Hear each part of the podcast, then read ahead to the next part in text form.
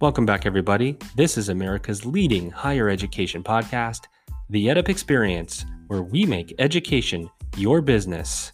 I'm breaking our normal introductory protocol to bring you a special guest introduction uh, of incredible proportions, ladies and gentlemen.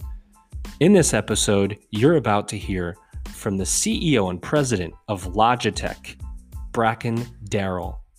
Logitech's value is over $12 billion, with its stock popping over 50% since the beginning of the year as the pandemic has forced everything to move online. Bracken Darrell, as President and Chief Executive Officer, is responsible for Logitech's strategy for growth and profitability, for the vision, for the brand, as well as for the company's operations. Talk about an impactful guest. He's consistently rated as one of the top CEOs in the world, and we are so honored he joined us, and we're so excited to bring you this episode.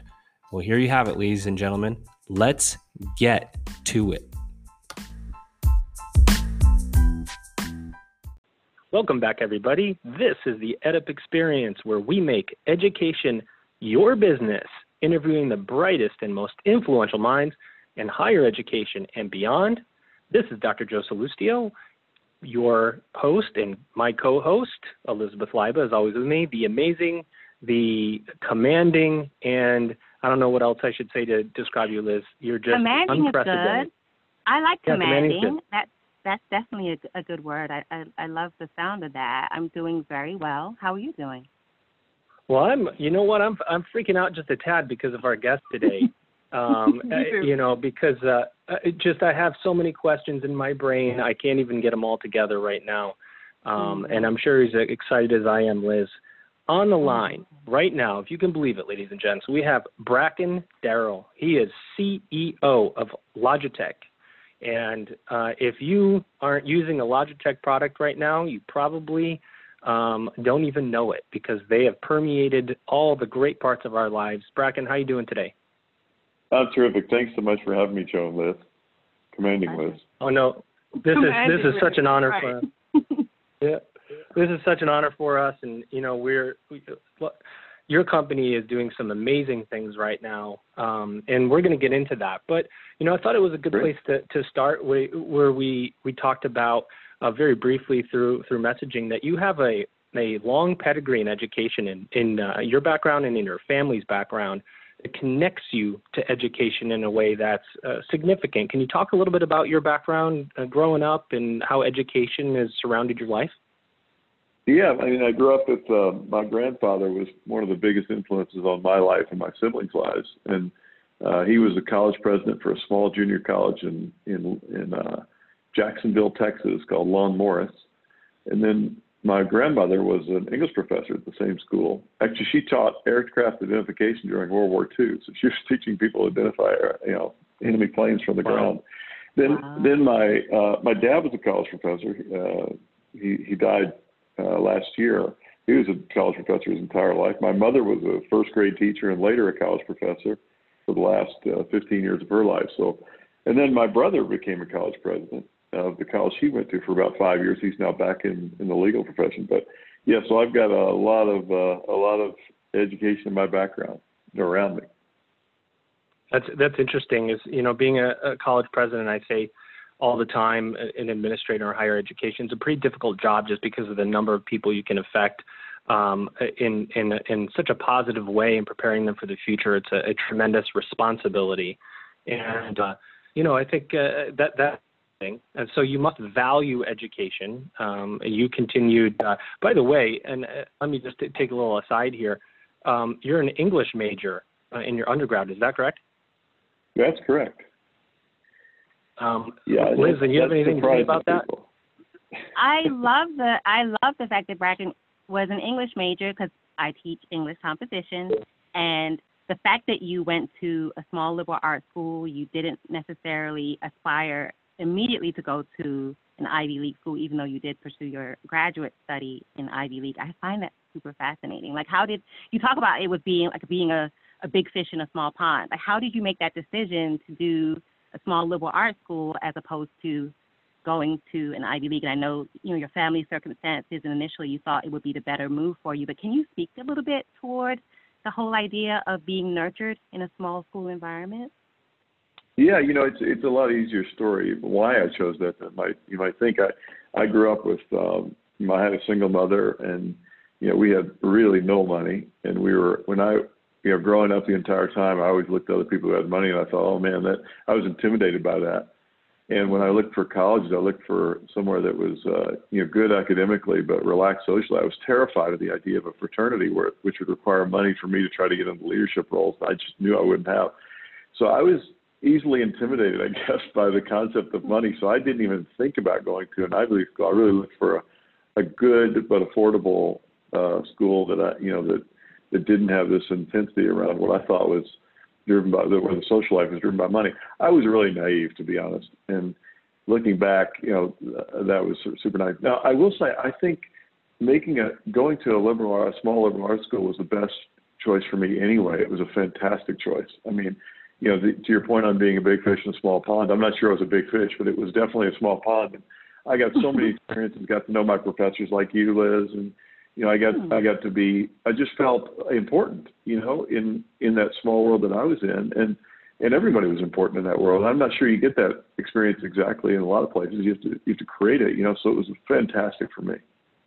What about doing English as a major rather than uh, you would expect someone that's the CEO of a huge multi-billion dollar company to be strictly have gone straight into more of a business track? What informed your decision to pursue that undergraduate major in more of a liberal arts field? Well, I you know I grew up. I was when I was younger. I was always better at math. You know, I was I was very good at math, and I was not very good at English. And my dad was an English professor, and my grandmother was an English professor, and my mom was an English major, and everybody around me was much more eloquent and uh, you know than I was. So I so and I and I and I, I knew I wanted to get into leadership roles. And I thought, man, oh man, I, I got to be able to communicate better. So I decided when I went to college, I was going to force myself, not force myself, I was going to major in English, and then I'd take enough uh, business and math on the side that I could I could go into leadership roles that require that. And so I did. And actually, ironically, I graduated with an English major. I'm sure I was the only person in the country the year I graduated that went into public accounting with an English major. wow. Yeah, that's a weird that's a weird transition. That's a weird combination. And believe me, I yeah, was not it, a great public accountant. Well, the more is the moral of the story here that fastest way to a, a CEO of a technology company is through be, becoming an English major, um, right. which uh, we, heard, we, won't we won't quote you. you heard it here first. I don't know if it's the fastest way, but you certainly are differentiated, and I'm a big fan of uh, of Brett. You know, and so I think it's really terrific to have a different background for everybody else, no matter what you're doing, because you know it, it makes you stand out. So, Bracken, you know, as we shift the conversation a little bit to higher education, as you know from your seat, uh, we've gone through, and K through 12 as well, has gone through significant shifts uh, as we've moved to online learning during the time of coronavirus. Central to that has been Logitech and the, and the products that we've needed in education to operate. And I've seen that you guys have overproduced some of these products to ensure that high, that education is getting what we need to uh, operate. So from your view, what is that looking like? How is Logitech, uh, you know, complementing the efforts uh, uh, of education and educators to take care of students, to higher education to operate? And what do you think the future is looking like from a technology perspective? Well, you know, it's it's uh, you know, I think when when you know about March 10th or March 11th, when the U.S. got went into you know shelter in place, I think it was like somebody hit the hyperspeed hyperspeed button on on remote education, you know, distance learning, and and and as a result, you know, instantly teachers needed a way to communicate with their kids, and kids needed a way to communicate with their teachers, whether it was K to 12 or, or higher education. And we were thrust into the middle of what we saw coming anyway over the long term, but it just happened almost literally over a weekend. And I think none of us were really prepared for that, including we weren't prepared for it from a volume standpoint. We really we we really ran out of product almost immediately, and we really had to scramble to expand our capacity from the the making of it to the components that go into it. And so we've been doing that ever since. And and uh, it's now that's the that's the facts around it. The emotion around it is boy is it rewarding because you know I spent my whole life surrounded by education, believing that you know, in some ways, there's nothing more important than that you could do for yourself than than education. And then overnight, to be in charge of a company that's that's helping connect teachers and students all all over the all over the place of all ages is just so exciting, you know. And so it's it's incredible. I mean, I, I couldn't be any more excited about it. And we are literally working with with um, you know every kind of institution you could think of. In fact, I, I was just reading an email about a big a big California school a public school system that we're helping, and there's a very big Ivy League school, you know, that that I'm very I'm affiliated with that we're helping. So we're just in the middle of all of it, and we did prioritize education and healthcare from the beginning because we knew that that's where they needed us most and, and businesses would catch up. You know what? The the country has been re-examining the way that we yeah. look at race in America, yep. and I think yep. that we're just trying to come to grips with the disparities and trying to figure out well yeah. where do we go from here how can we how have you guys done that in terms of diversity inclusion a lot of companies are looking at diversity inclusion efforts and trying to figure out like how they can navigate all these different issues. If you guys come out and say, hey, we're in support of this or we're trying to do that, have you thought of that concept as far as from a corporate standpoint, how the best yeah, way you, to navigate? Well, you know, Liz, it's interesting. The reason why I jumped off was that there's many racism training going on that I've been directly uh, working with the, the instructor, and, and she asked me to come on and speak to another client uh, who's their leadership team.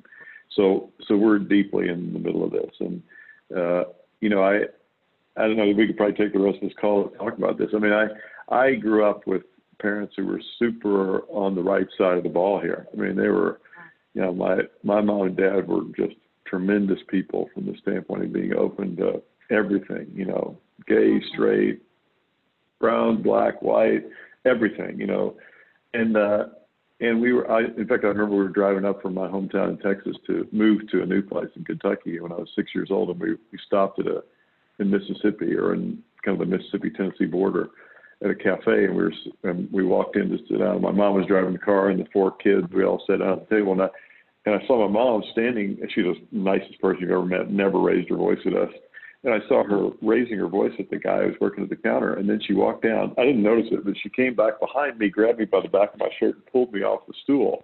And we walked out. And I found out later that that there was a sign up there that said, you know, said no blacks, no Jews, no service. And so I grew up in that environment, you know, and I always felt like I was a really good person. I have lots of black friends, you know, and and I and and it wasn't until George Floyd that I realized that you know I wasn't using my platform. I was I kind of didn't realize. I didn't. It was stupid, you know, terrible. I mean, I I didn't realize the world was kind. Of, I I kind of thought of the world as like there there there are these racists out there, and then there's all the rest of us, and then there are people you know being activists. But it didn't really it didn't dawn on me that there are only two things: there are racists and anti-racists, and there's nothing else. And if you're not an anti-racist, you're acting like a racist. And I it just hit me. So I'm I've been I had a really rude. It was a tough awakening for me, you know, and, and so I really, I, I mean, whether they wanted it or not, I went around and apologized to all all my black friends, and I, and I got my act together, and I started going public on, on what we're going to do as a company, and what we, and now we're acting, you know, from supplier diversity programs to uh, diversity programs to. my leadership team was already on the right path, but but it's been awakening. It's been a big awakening for me, I'll tell you. But that's that's the first step, you know, understanding yeah. what's happening and then understanding the idea of activism and, and speaking up because yeah. if people don't speak Absolutely. up, then things will never change. So I appreciate you yeah. sharing that. So no, it's been brutal. I mean, it's been appropriately brutal, you know. And, and I, you know, I always thought, I always think, you know, if they, if somebody said to you, you know, there are people who are burglars, and then there are people who are against burglary or, or anti-burglars, and then there's this other group what's the other group? Right. You know, that's the way it's been with racism, you know, and I was part of that group without realizing, without meaning to be at all. I mean, I always thought I was a really good person. And so it's, it's been tough, you know, for, for a lot of people who are in that spot, it should be. And the cool thing is, I think the, as you said, I think the momentum is just unbelievable. I mean, I think in corporate America, there's not a, there can't be a leader in corporate America who doesn't realize that this has to move fast. And so uh, everybody has a plan. If they don't, they're going to they're going to disappear because you know nobody's going to stand for it. So I'm I'm I'm really enthusiastic where we are, and I know that if you're you know, I, I talk to my black friends, especially the older ones. They they're they're some of them are like, man, I, I have seen this before. I feel the momentum, but I've seen this this story before. I don't like the way it plays out. But I really think, I really believe, and I, I sure hope, but I, I really believe this time's different. I think you're going to see massive changes. That's awesome, and I appreciate you saying well, that because uh, we, we we hope that that's the case, right, Joe? Yeah. We, we do, and, and you know, I was going to talk about per, personal responsibility in this, and I think in, in your role, uh, Bracken, in your global role, the responsibility that you have to uh, be an advocate and an ally, you know, because of the number of lives you affect, and you know, on a smaller scale, the EdUp experience that we do. You know, Liz, one day Liz, I remember our story. Liz came and said, "I'm I'm feeling really." I remember the word you used, Liz, dejected deflated, today. dejected, yeah, yeah deflated. And I said, you have a microphone with the with a podcast that is touching more people in higher education than any other podcast I think in the world right now when it comes to higher wow. education administrators. Wow. And we just started nine months ago, and we've got a huge awesome. audience of higher ed administrators. Um, yep. Now, maybe I'm inflating it a little bit, but our but our trend line is going up at like a 75 degree angle. So there people wow, are listening, and I said, take that microphone and crush yeah. it. Say what you Absolutely. want to say, and and so I think for the for for all of us as leaders, if you're going to be if you're going to be somebody who's respected in, in what we hope is the new world, you better be vocal about the way Absolutely. you think and what you believe. The other thing we're trying to do is we're trying to be transparent. You know, uh, you know, we we're we're going to publish everything because we want everybody to. You know, you don't change it if you don't face into it, and it's so easy to avoid it. And people are going to talk about all the great things they're doing, but you know, the rate of change is is partly dependent on where you start. And if you start in a terrible place, your rate of change better be really fast. So we're we're putting it all out there. We're we're we're showing we're going to show every level our diversity by diverse group, including intersectionality. We're going to we're we're, show, we're I've already gone public on exactly how many black suppliers we have, and that would be zero, zero in the United States. Now we're already out of that, but that's where we started, and we just have to make a huge difference here. So you know, being being held accountable. I I'm, I want to be held accountable. I want to be fired if I don't make a big difference here over the next year and two and Talk three. about that. I love that concept, Bracken. Talk about how you fired yourself because I watched an interview where you said you fired yourself and then you had some introspection about that that process and making sure there were no sacred cows and being fresh. Talk about firing yeah. yourself and from a leadership perspective, how that's something that everyone should think about doing. Yeah, well, I, you know, I, I, uh, yeah, okay, I'll, I'll give you the full story. So I, I'd been in this job for about five years. I was, I was thinking one night, you know, we've been, we were successful. We're worth four times more or five times more than we were when I started. And, and I was thinking, God, we're so different from where I started. You know, we're, we're different, not a different company, but we're really different. And then I was thinking, five years from now, we'll be even more different from what we are today than we were then. So we've got a bigger change ahead of us. So I was thinking, you know, it, it kind of begs the question: you, Am I the right person for the job? So I, I kind of wrote down what do I think the future CEO should be like, and I wrote down my my background right next to it, and I thought, you know, I would be in contention. You know, I know the business well. I, I'm in, I'm I'm a big believer in design. I like. I love innovation. So so I thought, you know, I'd be in the in contention, but I've got this one big problem, which is I know I, I determined most of the strategies. I picked most of the people. I've touched almost every product you know, I I know too much, you know, to be objective. And I'd read Daniel Kahneman's Thinking Fast and Slow, and I thought, you know, I'm the wrong person for the job because of that. So, so I thought, you know what? And I've got a lot of stock in the company. I thought, you know what? I'm going to fire myself. I'm I'm I'm out. You know, and then, but I've learned to sleep on decisions. It's amazing how long you, how many, how much you learn overnight when you're asleep. So I decided I'm firing myself. I'll tell my chairman tomorrow, and then and that's it. And I'll sleep on this one. So I went to bed perfectly comfortable. And I woke up the next morning and I totally flipped on it, like I have, you know, 51% of the decisions I've made when I sleep on. And I, I thought, you know what, that's that's that's wrong. If I I just have one important thing. I have to sign a contract with myself that there are no sacred cows, and that I'm going to be absolutely objective.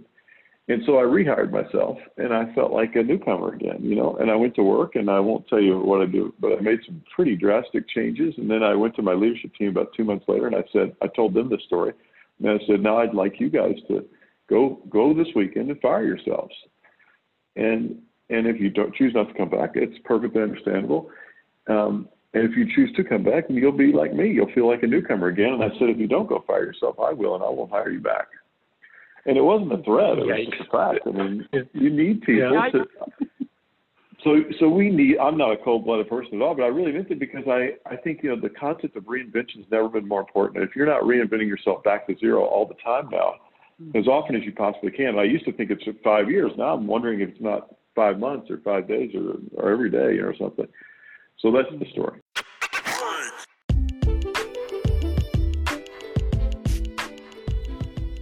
Hey everyone, this is Joe, just reminding you to check out our website at www.edupexperience.com, where you can find and explore all of the content that we've released under the EdUp Experience brand, including multiple podcast series, EdUp Elites, EdUp Embedded, and EdUp Experts.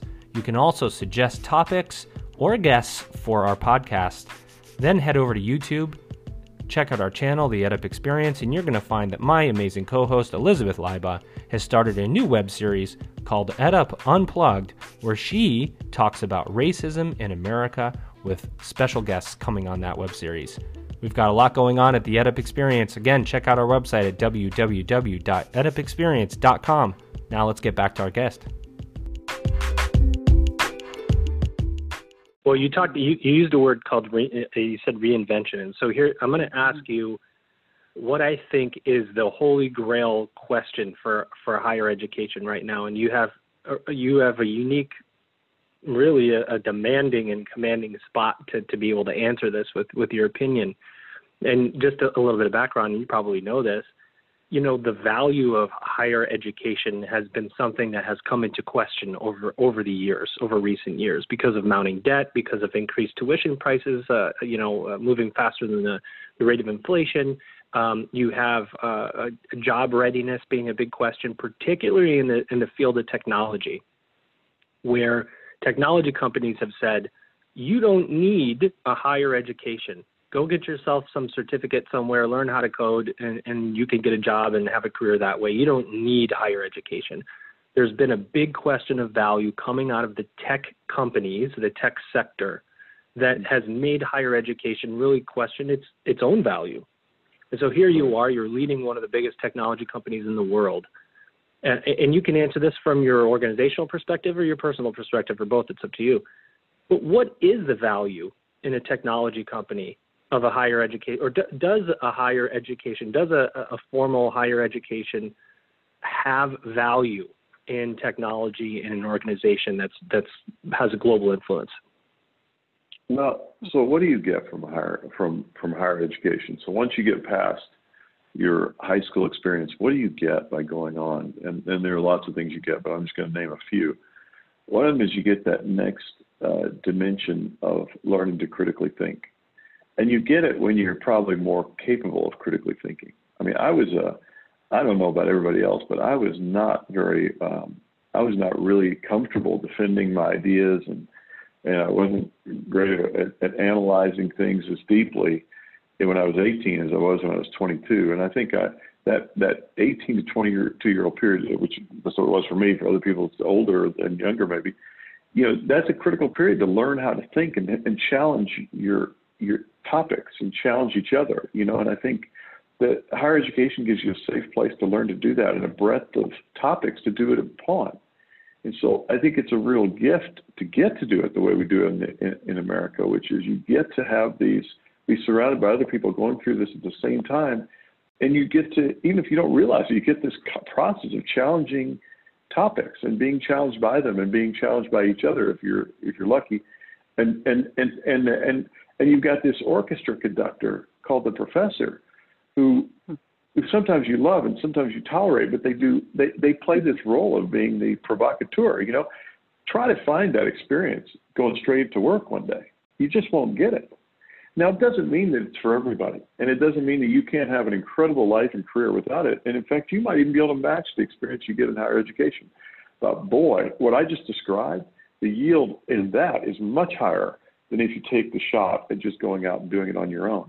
The second thing I'd say is how many times in your life do you get um, you get you get expected to study a broad range of topics?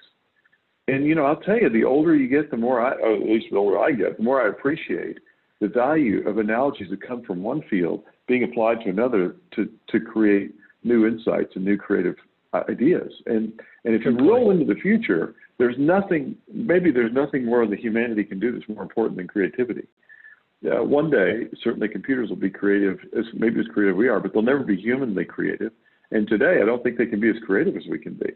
So it's a. I, I obviously feel pretty strongly about it. I don't think you have to go to university. I, I we hire people all the time who don't have a, a, a college background but I, I think it's just a lost opportunity if you don't because you just you, you, it's such a gift. I hated school. I hated high school. I hated college. I just hated it. And then I go on to get my doctorate degree as I, I get older, and now truly value uh, you know higher education and learning. Lifelong learning is is really important, right? We have to be students of the game, so to speak.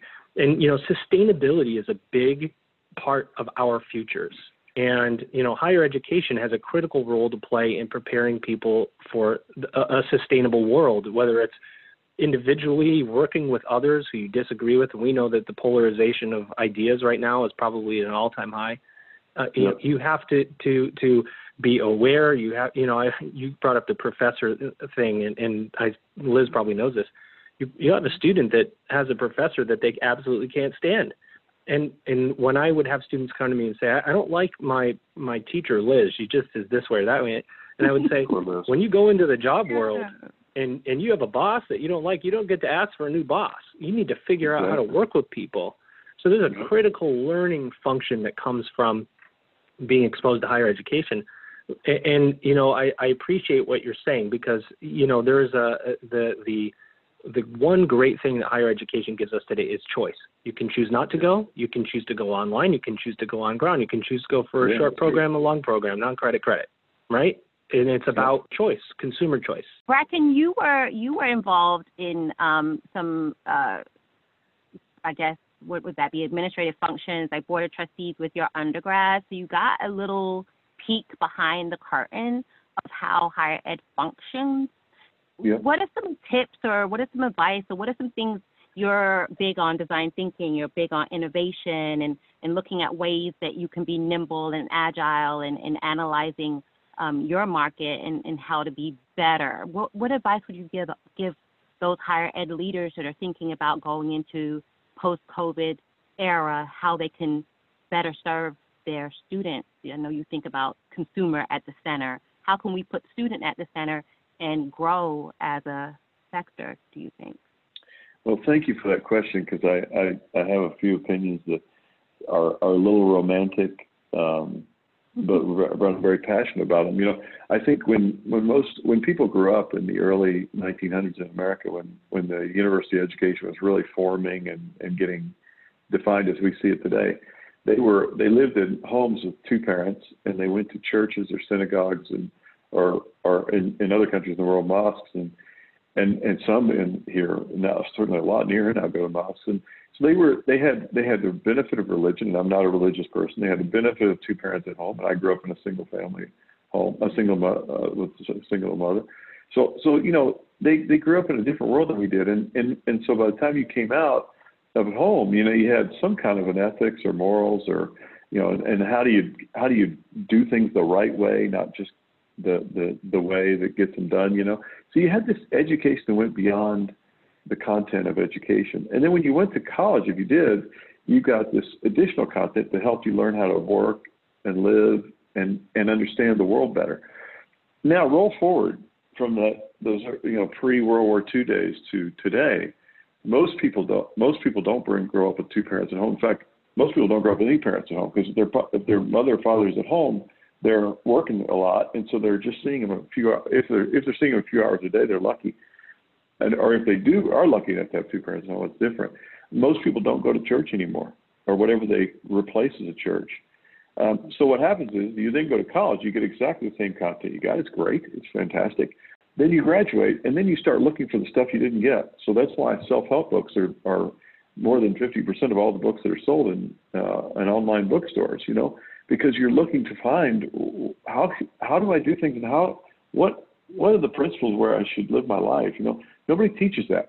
So I always think, you know, educa- uh, higher education is missing the biggest opportunity in the world, which is how to help a person figure out what a person should be. They're still teaching content, and they're not teaching how to be a great person. You know, and nobody's teaching that. You're finding it on your own later when you when you get out and you, you start realizing you didn't get it.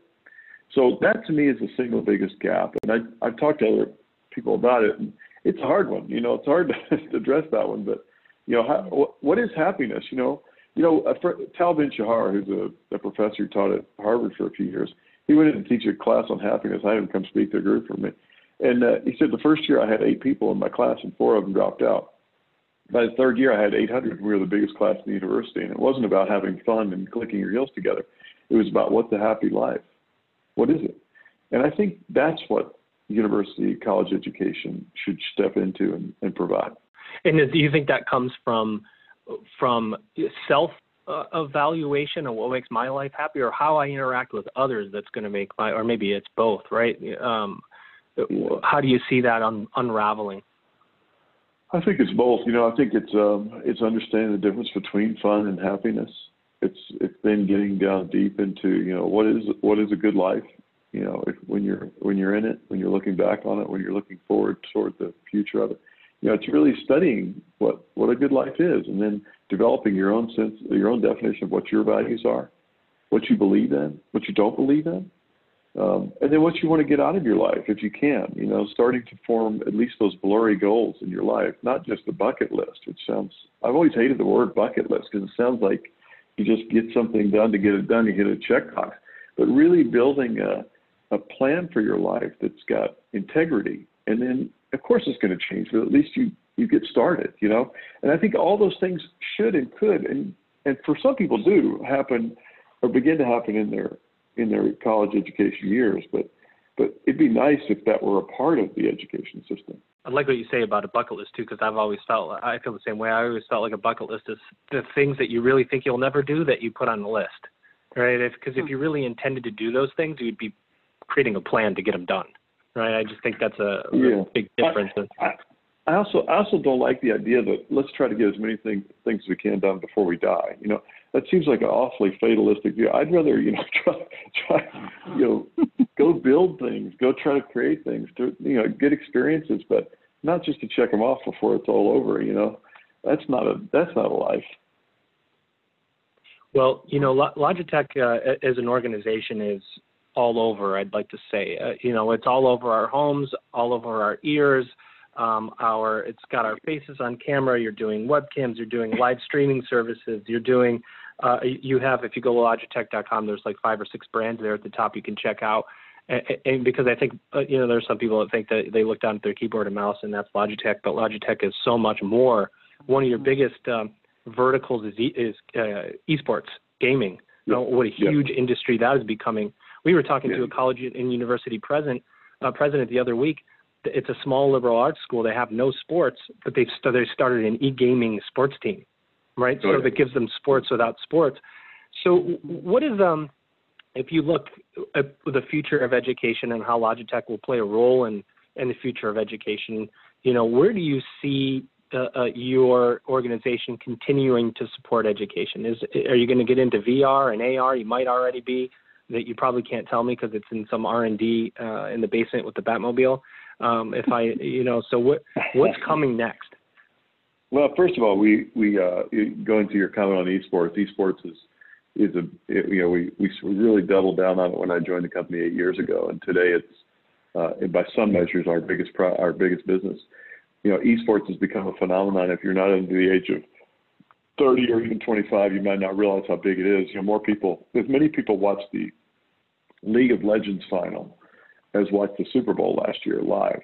Wow. So it's big, you know, and it's going to get bigger and bigger because these these people are growing up.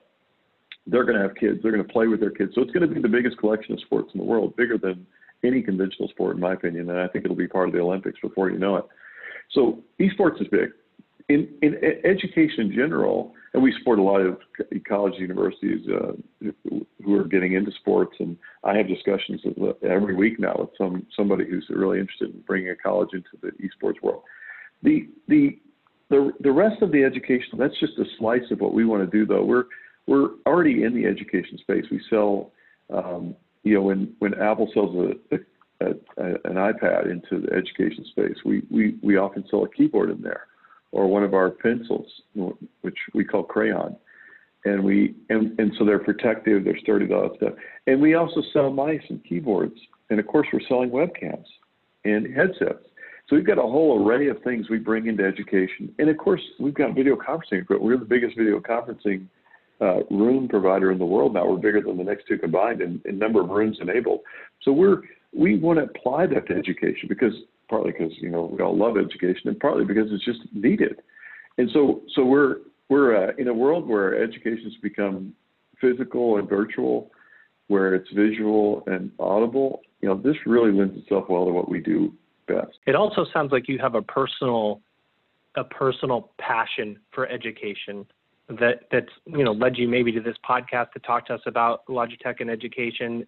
Um, the the fact that you're looking uh, to education, uh, you know, to to the future. Is that true? Do you, do you feel a passion towards education, and you know, given your your background?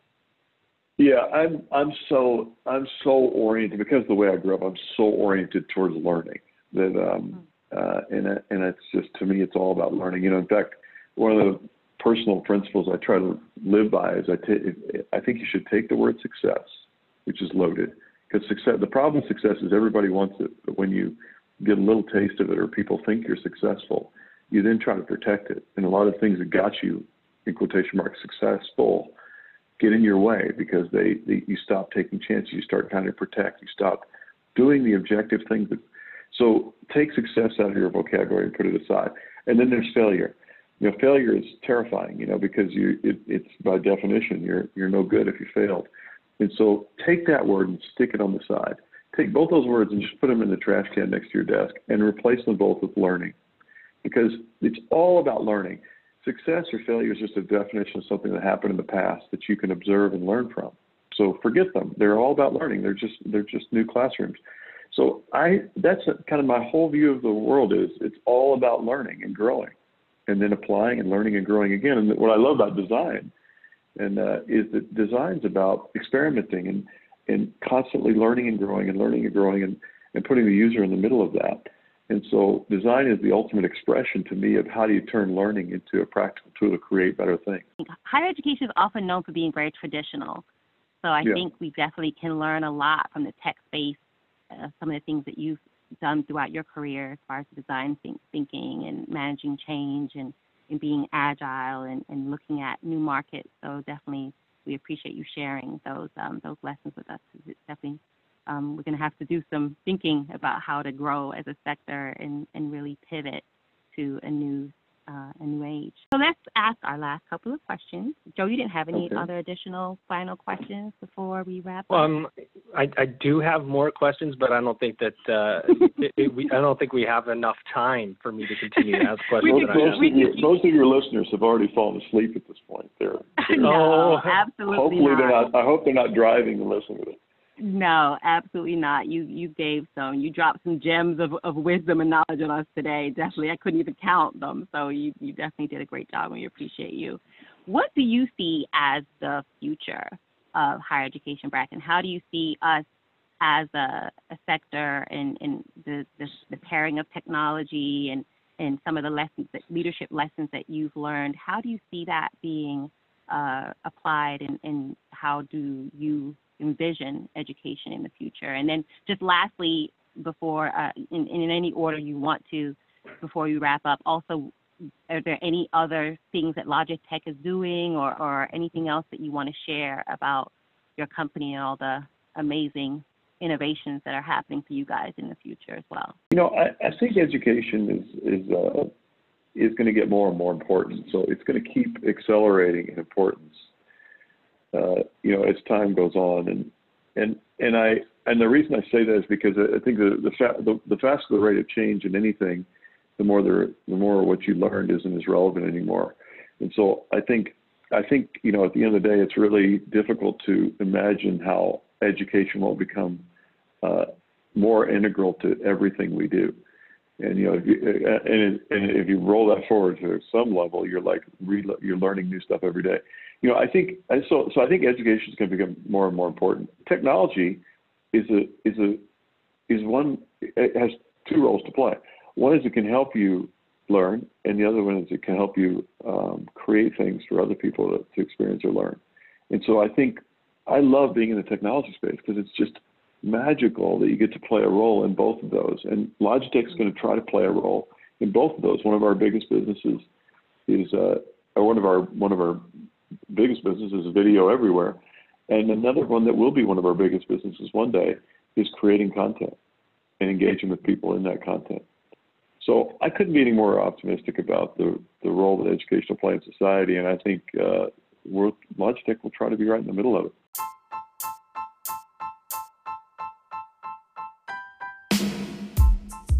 Hope you enjoyed that episode.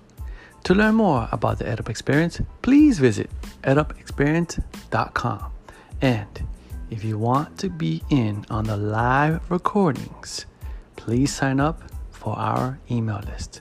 Go to edupexperience.com and sign up to be a subscriber. We'll let you know how you can listen in live and get the scoop before anyone else does.